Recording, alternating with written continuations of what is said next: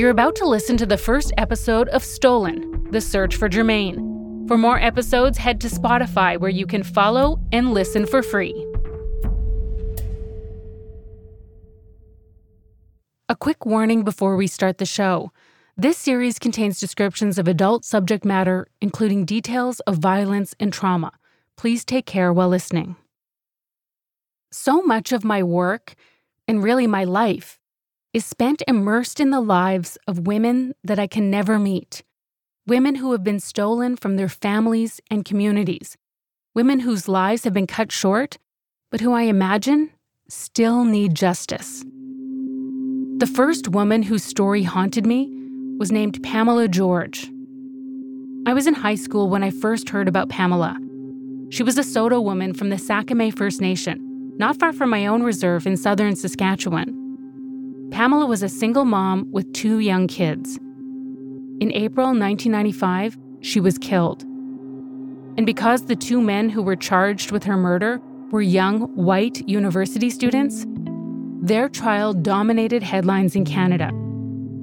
News reports described Alex Ternowetsky and Stephen Kummerfield's charmed lives. One was a basketball star, the other, a hockey standout.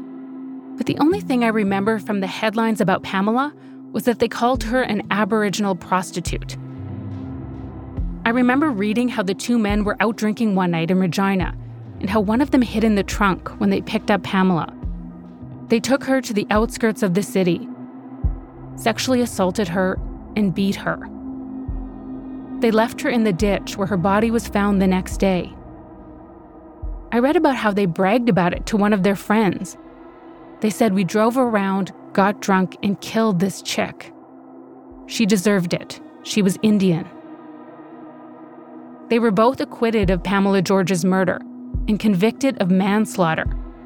They were sentenced to six and a half years each, but actually served less than four. I remember feeling outraged, sad, even hopeless when the verdict was announced, as I'm sure every other Indigenous woman and girl in the province did. Not only because of how the justice system devalued Pamela's life, but because of what the judge, jury, media, and society's acceptance of this injustice said about how they valued our lives. We didn't hear about how Pamela was a mother, daughter, sister, auntie, how her life was taken from her children, her family, and her community, and how her death is part of a history of violence against Indigenous women that goes back 500 years to when the land we're all standing on now was stolen. It was the first time I thought about becoming a journalist, but it would be almost two decades before I got the green light to report on women like Pamela. The first story I covered was the unsolved murder of Leah Anderson, and then Amber Tuccaro, Trish Carpenter, Alberta Williams, Cleo Semaganis, and now the disappearance of Jermain Charlo.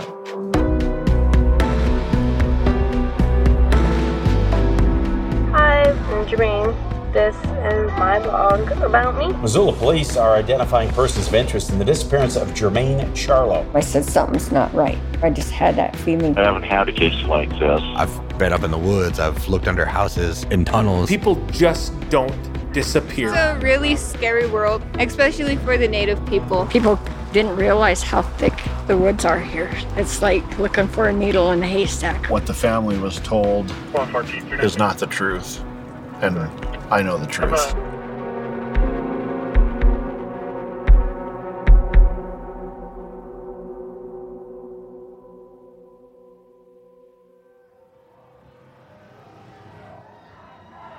It's a Friday night in June of 2020.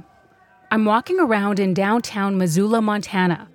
We're in the middle of the pandemic, but you wouldn't know it.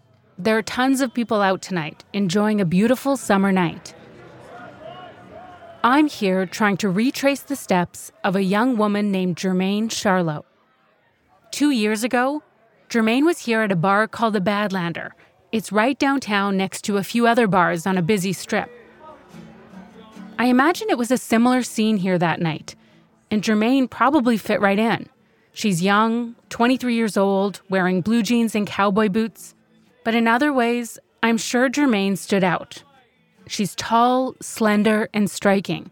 Also, she's indigenous, from a reservation just outside of town, and I don't see very many Native Americans in downtown Missoula. Jermain was here at the Badlander until just after midnight, when she left the bar, walked down this long, dark alley, turned the corner, and was never seen again. Jermain Charlo was one of the thousands of missing or murdered Indigenous women and girls in the United States. Too many of these cases go untold and remain unsolved. But Jermain's case is only two years old. Finding Jermain and solving the mystery of her disappearance is not only possible, it's tantalizingly close. I'm going to dive deep into Jermain's life, learn as much as I can about her. I'll talk to her family, her friends, try to find out what led to that moment in the alley. How could a young, healthy mother of two completely vanish and never be seen again? I want to find out the truth about what happened to Jermain Charlo.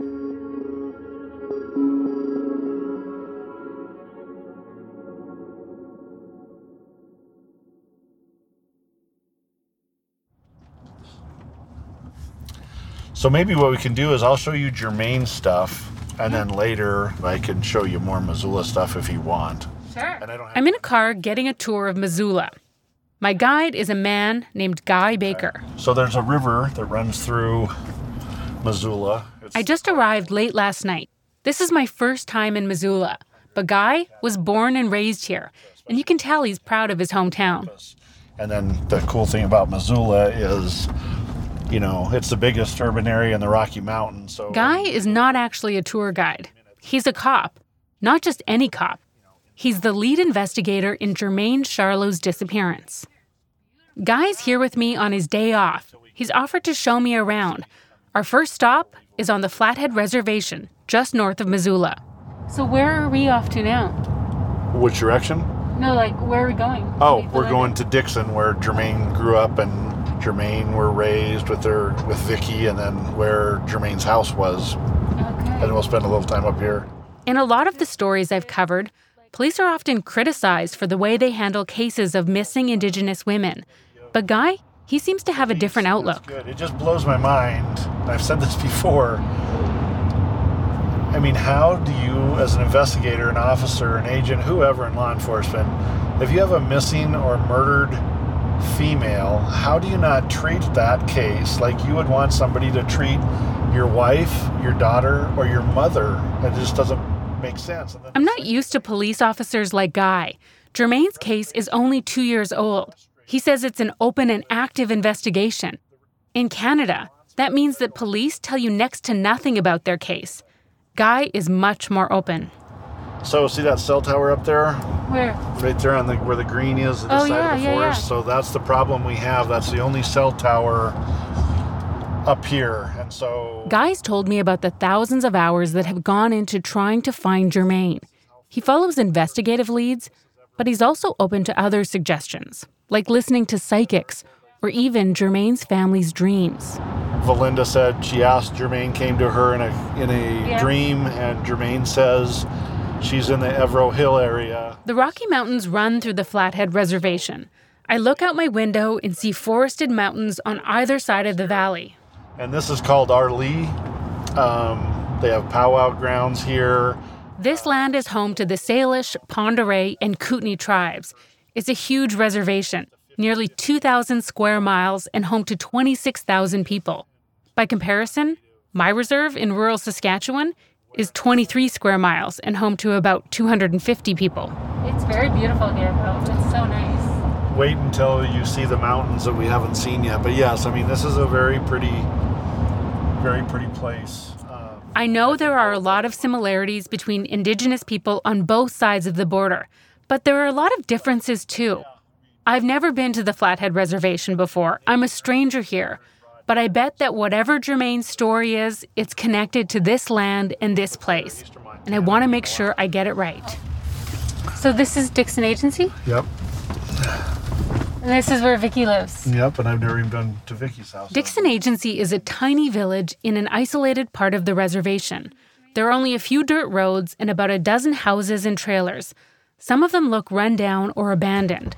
But we pull up to a cute little yellow house with green and white trim. Look, that's Sunny. This is Jermain's grandma's house. Hi. Hi. Nice to meet you. I'm Connie. I, I look like heck because we've been running around all day. You look great. yeah, I've seen your photos and on Facebook, and um, I actually watched a video of you guys at an MMIW event. Um, Yeah, but I, I anyway. So it's nice to meet you in person. Yeah. Hi, Vicky. Hi. How are you? Ready? Tired. it's been busy. I love your flowers. For a walk. Oh, thank you. Before I came to Montana, I talked to Jermain's aunts on the phone. They told me that Jermain was closest to Vicky, her grandmother, or Yaya in Salish. They said the last few years have been really hard on Vicky. They said I could meet her, but that she doesn't usually talk to reporters. They said Jermain's disappearance is too hard for her to talk about. Did you plant everything? Uh, most of it. Yeah. She seems open to talking to me, and I want to ask her about Jermain, but I don't want to rush her. On our first visit, we mostly just walk around her yard and chat, while a large furry brown dog follows her. This this dog here, I swear she's hanging on until we find her as well. Aww. This is Angel, and uh, that's where she stayed was with Jermain most of the time. Really? Yeah. Aw. Yeah. She loved animals, hey? Oh yeah. Animals. She always wanted to have a little farm of her own. Quite the artist. Really very good artist, very good writer. Oh, really? Yeah. What and her write? mom, she just liked to write. Um, I like Vicky. Something about her feels familiar to me. She reminds me of other Indigenous elders I know. They're often small in stature, like Vicky, but you can tell they carry an inner strength, that they've had to be incredibly strong to be where they are today. And in the last two years, Vicky's been through a lot. it's hard. It's hard. There's days that I don't know when she'd come to the house, um, she'd always, yeah, yeah, and yeah, she always knew to where to find me. I'd be either in the kitchen or someplace, especially if it was early, and just always wait for that hug. And it's it's hard because you hear the door open and you're looking, you know, who is it? Vicky and I met up again a few days later. It was obvious how close she was with Jermain and how proud she was of her. She was a good mom. Thomas, he just reminded me so much of his mother. Kind of had that little wild hair, and he loved to be outside and loved to run. And he was, I think those two were really close. And he's the one that looks like his mom. Jermain lived just around the corner from Vicky's house with her two young sons. Thomas was just shy of his fourth birthday when his mom went missing, and Jacob was only two and a half. Now the boys are six and five years old. I wonder how much they remember of Jermain. She visits me sometimes in my dreams. You know, it's weird because sometimes I remember them and sometimes I don't. But David said every time you dream about her, I just I'll sit straight up in bed, you know, when I wake up. It's like crazy. The last time Vicky saw Jermain was two years ago, just days before she went missing. Vicky was standing in the spot where I met her in her yard, packing up her car. She was heading out of state to visit family. She remembers she was just about to leave when Jermain came to say goodbye. Jermain said, I want to go. And I said, Well, come on, you can go. And she said, No, I can't. She said, Because she was going to work fires. Jermain was supposed to start training to become a firefighter the following week. And even though Vicky tried to convince her to come with them, Jermain stayed behind. And I kept telling her, You can go. I said, That stuff can wait. And she decided not to. And then I kicked myself in the ass for not making her just come with us.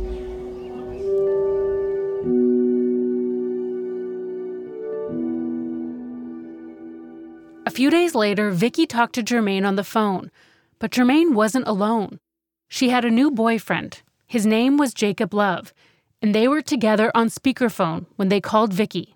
I was laughing at them because, Are you sure we're not related?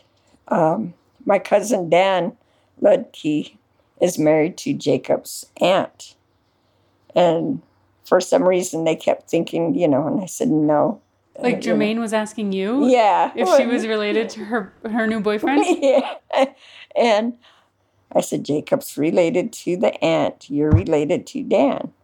And I had it took me a while and I was laughing and and it was, you know, it, you could tell they were in good moods. They were happy and because we were all laughing and What was he like, this new boyfriend?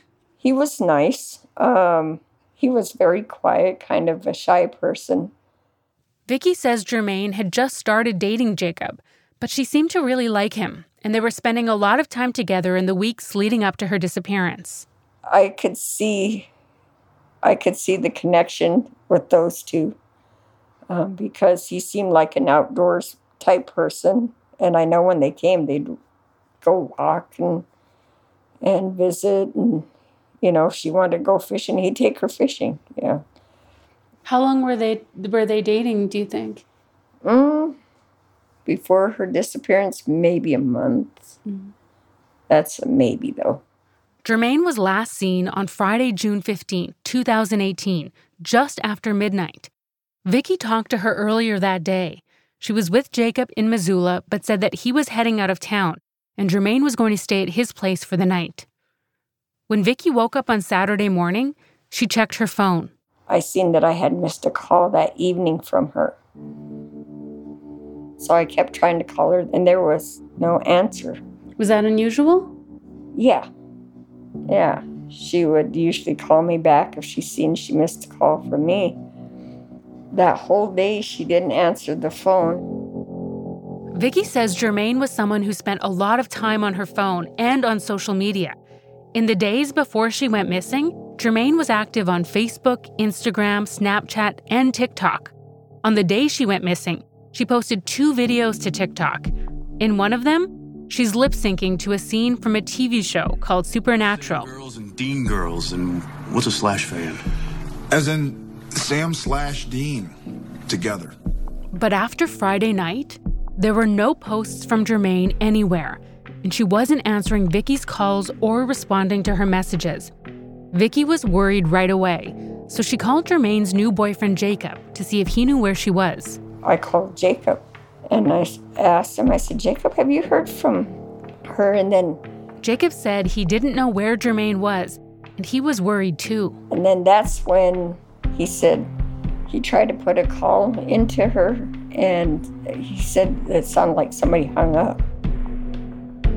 Jacob told Vicky that he talked to Jermain on Friday evening while she was out, but when he tried calling her again later that night, he thought someone deliberately hung up her phone.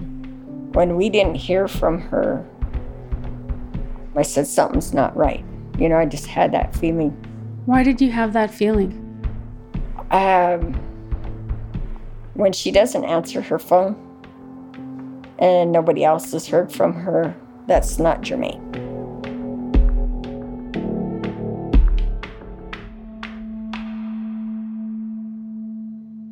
Jermain has a big family on the Flathead Reservation, but she's closest to Vicky's side, the Morigeaus. When Vicky couldn't reach Jermain, she started calling her kids. You know, we were just trying to call each other, you know, our family, like, have you heard? Have you heard? No, nobody's heard from her. Nobody's heard from her. That's Jermain's aunt, Danny Matt. When we just couldn't find her, it's like you start calling the hospitals. I called all the hospitals here in Missoula because last place she was at was Missoula. Called the hospitals, nothing. We've reached out to the shelters, reached out to her friends, started like on Facebook, hey, have you guys seen her? You know, if you guys hear from her, have her call us. And it was, I believe that one was Sunday. It had been two days since anyone had heard from Jermain. Her family was afraid that she was hurt or in danger. They wanted to get law enforcement involved immediately. But right from the start, Jermain's family felt like it was difficult to get police to take her disappearance seriously and even to report her missing. Valinda was trying to follow the missing persons, and she got no from city to the county to the tribe to the city to the county. Her family says Jermain was reported missing to the Flathead Tribal Police on Sunday and to the Missoula City Police on Monday. Because she was last seen in Missoula, Her family felt police there should be out looking for her. But when her Aunt Valinda called the Missoula police to follow up, she says they told her to come in person to the police station to fill out a form. And so she had to come in on Tuesday and, and actually file the report. That was a mess. And I don't feel it was taken serious from the beginning.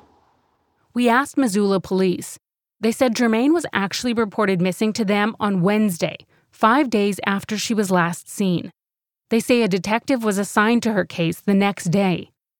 Her family also started looking for other help.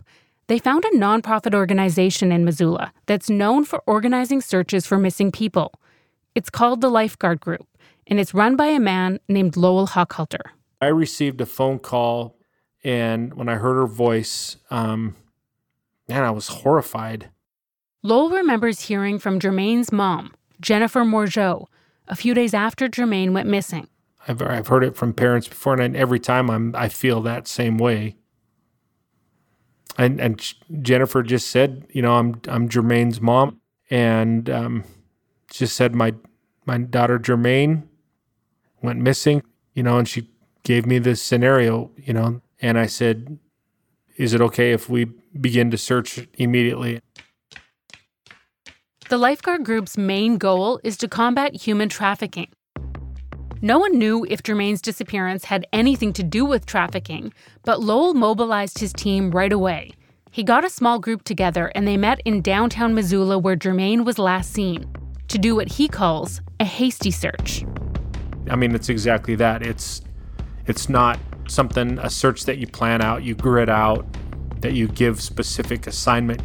We had flyers printed immediately, made up a missing person, got the picture out, and off we went. And we searched and got people on the street to the places where she was last seen. Just started asking questions. Lowell says he and his group spread out. He handed out flyers with Jermain's photo, and other volunteers went inside the Badlander and other bars in the area. Probably better described as a canvassing, but um, we did walk some some alleys and looked everywhere. This was on Thursday, six days after Jermain disappeared. But Lowell was hopeful that people in downtown Missoula would remember seeing Jermain. It's not like we're some large town, so you're you're gonna notice things. Things are gonna stick out. You're gonna remember seeing somebody. Um, so people recognized her. It wasn't like, oh yeah, I saw her. It was like, oh yeah, like she's you know we've seen before. I've played her in pool. I mean, you could tell it was a very familiar. She was a very very familiar person there, because um, it would have been her crowd. I mean, it was young, college age boys and girls. I mean, and Jermain is a beautiful girl. Um, I'm sure I it does wouldn't surprise me a bit. I mean, I'm a man. Um, I've seen pictures of Jermain. She was she's beautiful. And so obviously she stuck out. So yeah, a lot of people remembered her that night, which of course gives you hope. Okay, okay, we're on the you know, it's like a right? It's like a, a search dog that picks up the scent. And so we knew we were on the right track. Lowell says they handed out 500 posters and started to learn things about Jermain from people on the street who recognized her. What did people say about Jermain's state of mind that night? Did she seem like she was out having fun or was she upset or? Nope, they said exactly that. She was out having fun, playing pool, dancing, having fun. I guess she was quite the pool player. What was the mood um, in your search at that point, and, and what were you thinking about? Did you have any theories about what might have happened or where she was? To be honest, to be 100% honest with you, I thought we were going to find her that night. I I I just thought we were going to find her. I really did. I I thought somebody I thought we you know that maybe she lost her you know she lost her phone. She didn't have any way to post uh, online and she was hanging out with some friends and didn't think it was that big of a deal that she hadn't posted on Facebook. And who, what's the big deal anyway? I'm an adult. I honestly thought we'd find her that night. I 100% felt that way. You were hopeful. Yeah, I, I to the point where I honestly, in my mind, had already rehearsed what I was going going to post on the follow up. I I just knew it. I knew it. I could see it in my mind, the bright red found that we were going to be able to stamp right across her poster. I could see it. But Lowell and the lifeguard group didn't find Jermain Charlo that night. And the more time that passed without any word from Jermain, the more concerned everyone was about her disappearance. Coming up after the break, police find footage of Jermain from the night she disappeared. As she left the bar that night, you just saw her walking away.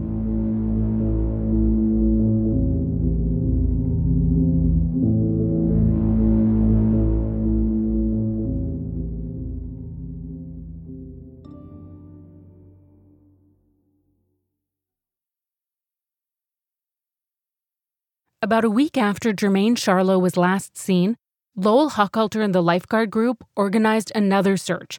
It was more of a grid search, with even more volunteers and Jermain's family.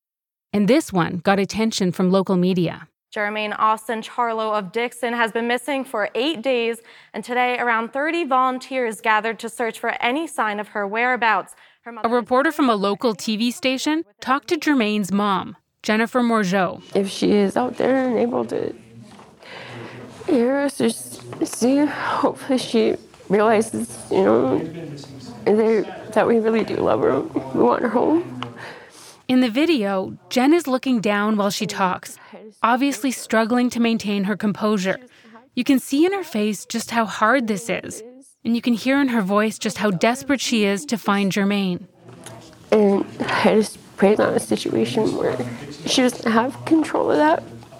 And if it is, whoever's out there listening, just I hope that they can see that she's a beautiful girl and she has family and kids that love her, and we need her home. With each day that passed, Jermain's family grew more and more concerned that they hadn't heard from her and worried that important clues about where she was might disappear. Those days are crucial. I mean, even on TV, they tell you the first 20 or uh, 48 hours is when you're going to find your best answers. A detective from the Missoula Police Department was assigned to investigate Jermain's case on Thursday, six days after she was last seen. Her family was frustrated. They didn't feel like the detective did enough, that most of his time was spent doing things they'd already done. The first detective on there didn't do shit for a whole week. He did not do anything. The first two days we spent calling, you know, all the hospitals and shelters. I said, we already did that. We told you guys we already did that. So now you've just wasted an additional two more days till, you know, and it took us a couple of days to get her even turned into being missing. The Missoula Police Department told us that detective actually only worked on Jermain's case for one day because when he was assigned, it was his last day of work before he had three days off.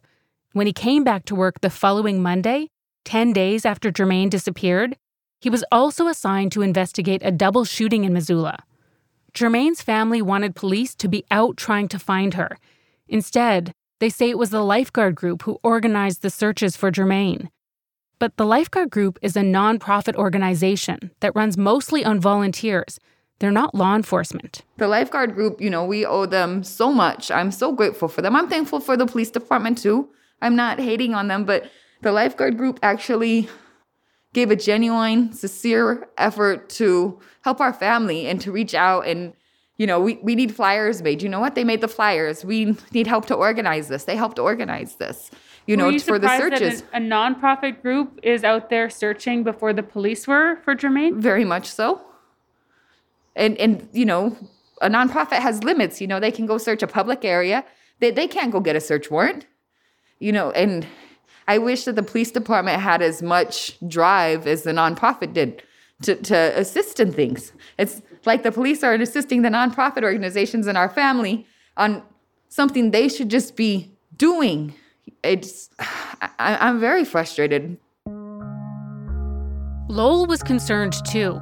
He often works with police to help them find missing people, so he has an idea about how those cases are usually handled when a report comes in, you know, the typical uh, action that's, you know, a, a, deputy or a police officer will show up at the residence and take a report, attach a case number, and it is then broadcast out. But it's not like, you know, that the entire police force is now going to go and find that person. It's typically it'll sit in a basket and and so sometimes we we find ourselves pushing law enforcement a little bit like listen could you check this out? That's what you did with Jermain's case? we did. We had to i felt like we had to we had to maybe light a little bit of a fire to say this isn't this isn't the typical. And i'm and i i hate that because there really isn't you know if it's my kid it's not typical. Like the freaking world better stop and find my child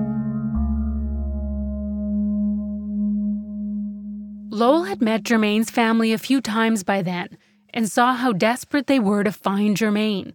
He wanted to help, so he called another detective that he knew, a friend of his with the Missoula police. Lowell had had contacted me while I was still on vacation and told me about this case, and I requested it be reassigned to me.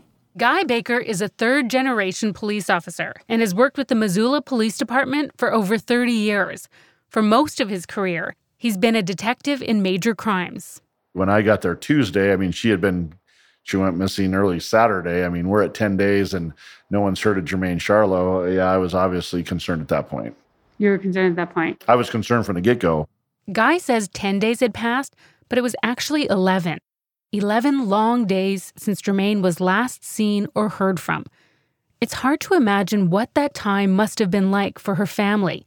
Worried, wondering if Jermain was out there somewhere, what was keeping her from coming home. And the frustration with the police response to her disappearance made it even worse. I don't know if Guy knew all of that before going into his first meeting with Jermain's family, but he told me he was nervous. There was about 10 people there, and we were all gathered around a picnic table, and there was not a lot of people looking at me. Um, they were obviously uh, in despair, and they were all native, and I was white. I'm glad Guy mentions it because that's not an insignificant thing. I'm not from here, but this tension between Indigenous people and settlers is something I've encountered in all of my reporting in Indigenous communities. Jermain's family is already feeling frustrated with the police, and here's another officer trying to convince them that he's one of the good guys. I just remember feeling their pain. I mean, and I don't know if they believed me at the time, but I wanted them to know that I was being sincere. I don't know if I wanted to have them believe that this was important and I was doing something because they were native as much as it was they're not from Missoula. So I don't know what your experience is with law enforcement wherever you're from, uh, but we're doing everything we can to find your missing family member. I wondered if Guy had any regrets about the way Jermain's case was handled before he got it. So I asked him about it while we were driving back to Missoula.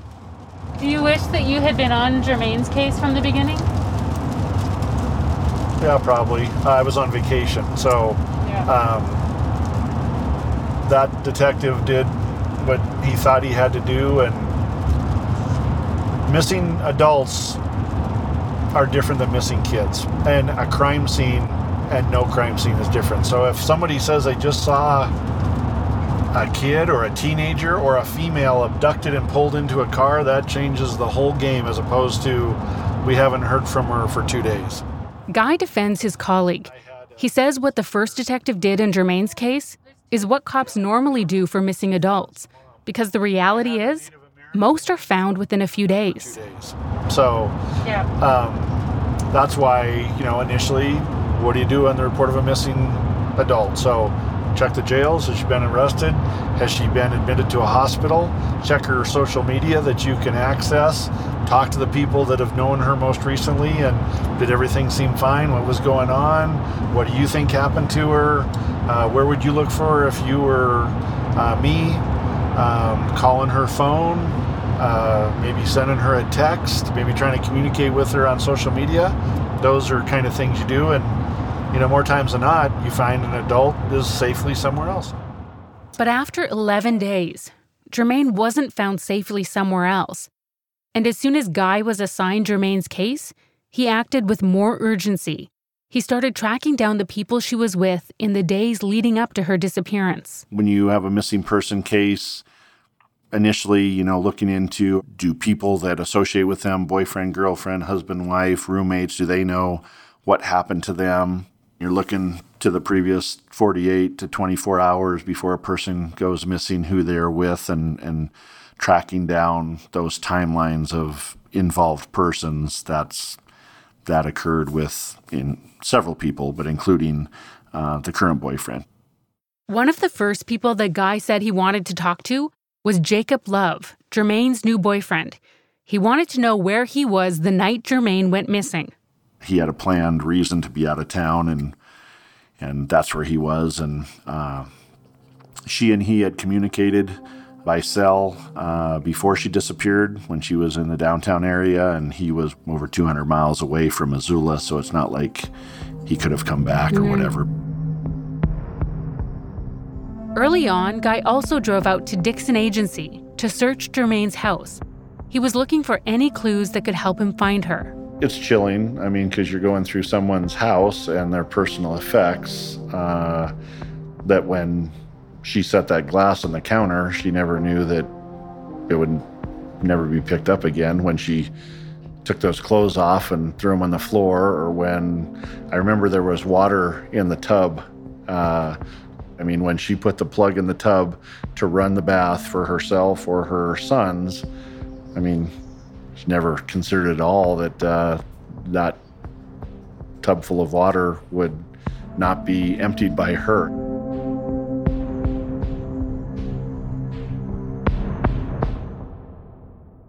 Guy didn't find anything at Jermain's house, so the closest thing he had to a crime scene at this point was the place where she was last seen the alley behind the Badlander bar.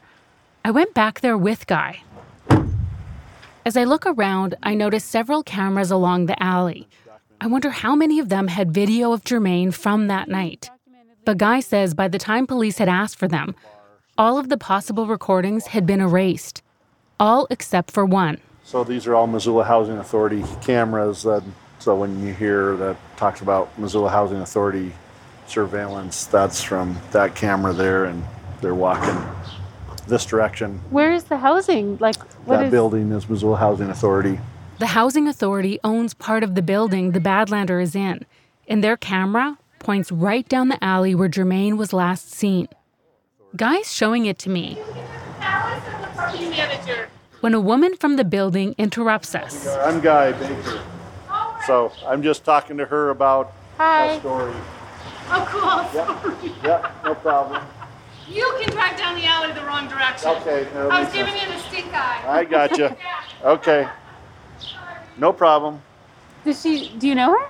Uh, she's just a manager of the Missoula Housing Authority that helped me get the video. Oh, but but you guys know each other? I watched the video. This woman, who we just happened to run into, has seen the footage of Jermain from the surveillance camera. Jermain's last moments before she disappeared, footage her family has never been able to see. What do you remember about the video? Nothing that was helpful to the investigation, just that I, I, you know, they said she looks like this and I located her and it was so heartbreaking. That so brought home that whole dynamic to me as a mom and I'm seeing her out there knowing she was about to disappear. I won't interrupt anymore. Thank you. The video is part of the evidence in Jermain's police file, so Guy says we can't see it either. But Lowell has seen the whole thing. How, how long is it? Two hours Oh wow! So she, off and so on. she two and a half hours. She comes in and out, in and out of the footage. Is that Yeah. okay? Yep. She spent a lot of time out there just moving from group to group, person to person, visiting, talking. It's video only, no audio. Everything in me just wants to know what are you saying? What do you what do you what's what's the conversation? What do you and you know, it's just you know, when something is so real, but you know, you, you can watch it, but you can't hear it. Oh, it it really is painful. Like, does she seem to know the people that she's talking to? Like, are they are these friends of hers that she's going up to, or is it more just like a social party that she's kind of chatting with people here and there? I'd say yes and yes. We find out later that there were a couple of people that um, that she was good friends with, and that's why she would frequent that bar because she was good friends with people that would also frequent that bar. Jermain was so social. She wanted to be where people were. She wanted to talk with people. Lowell has never met Jermain, but by watching this footage and getting to see her walk and talk for two hours, he feels like he's gotten a sense of who Jermain is, and he desperately wants to help find her. As she left the bar that night, you just saw her walking away. But it wasn't uh, it wasn't closing time. It was dark, but it wasn't closing time. It's so it's such a haunting image, right? Like walking walking away out of frame, and then you know you just want to know what what the next what was what was happening there that the camera didn't see, or like if the camera was tilted up a little bit more. Exactly. Yeah. Haunting is probably the best descriptor of that. It is absolutely, you know, just so many questions of, oh, if we, if only, if only. It's been two years since Jermain Charlo walked out of this alley and disappeared. Guy estimates he's put in over a thousand hours investigating her case. And it makes me think that Jermain didn't just vanish, that there are leads Guy is following, clues he's found, and I wonder how close he is to solving her case. You know, I have no doubt that Jermain Charlo is a victim of a criminal act, and uh, now it's a matter of putting the puzzle pieces together and figuring out what happened so I can bring closure to the family and I can bring justice for Jermain by holding the person or persons accountable. Guy says Jermain's disappearance is not an accident. Someone out there knows what happened to her, and he's not going to give up until he finds them. I was in Las Vegas with my wife on June 15th, 2019, on a little vacation, and, you know, went to bed that night, and I laid in the bed uh, thinking about Jermain and her family, and that here it is, you know, a year later, and I never thought that uh, a year after I got this case, I would still be working it and it would be unsolved. So the next day, either I sent it that night laying in bed or I sent it the next day, basically just saying, uh, you know, um, it's been a year and uh, sorry for your loss. And I'm sorry that uh, I haven't been able to uh, figure this out yet and that I'm still working uh, to bring justice for Jermain and closure for you. So I think they appreciated that. If Guy is having trouble sleeping, worried about Jermain, I can only imagine how her family feels as the days, weeks, months, and now years go by without any word from Jermain.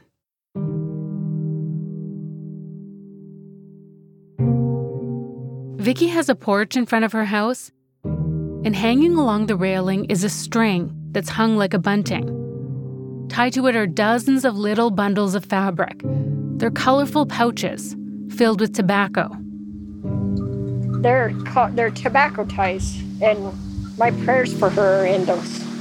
And uh, I did that almost every day for about a month. I just um, I go over and I tied them on her fence, and then when we had to move her stuff, then I just brought them and I hung them here. So I think about each one of those little bundles and how each one is a physical manifestation of a grandmother's longing, Vicky's prayers for Jermain that will never be answered until she finds her, and the truth about what happened to her. I just wish somebody would hear and say, I know what happened.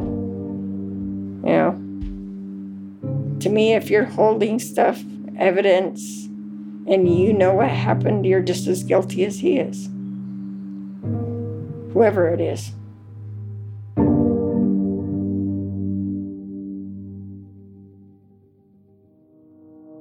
What did happen to Jermain Charlo? Is someone responsible for her disappearance? Coming up on the next episode of Stolen The Search for Jermain police start looking into leads about the night Jermain was last seen. You know, there was information going out that they were trafficking girls, and there was information that Jermain Charlo had also been traded to them. People just don't disappear. There's something behind it. If someone tries to kidnap you, scream and fight and gouge eyes, do whatever you can, because that's going to be your last chance of fighting for your life. Can you tell us anything about the acquaintance she was with or who he was? Hmm.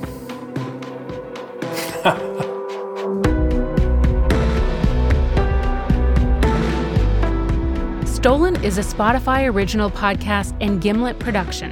It's hosted by me, Connie Walker. This episode was produced by Meg Driscoll and John White, editing by Devin Taylor, additional help from Jennifer Fowler, Anya Schultz, Nicole Pasulka, and Heather Evans. Theme song and mixing by Emma Munger, original music by Emma Munger and So Wiley. Special thanks to Lydia Polgreen, Colin Campbell, and Rehan Harmansi.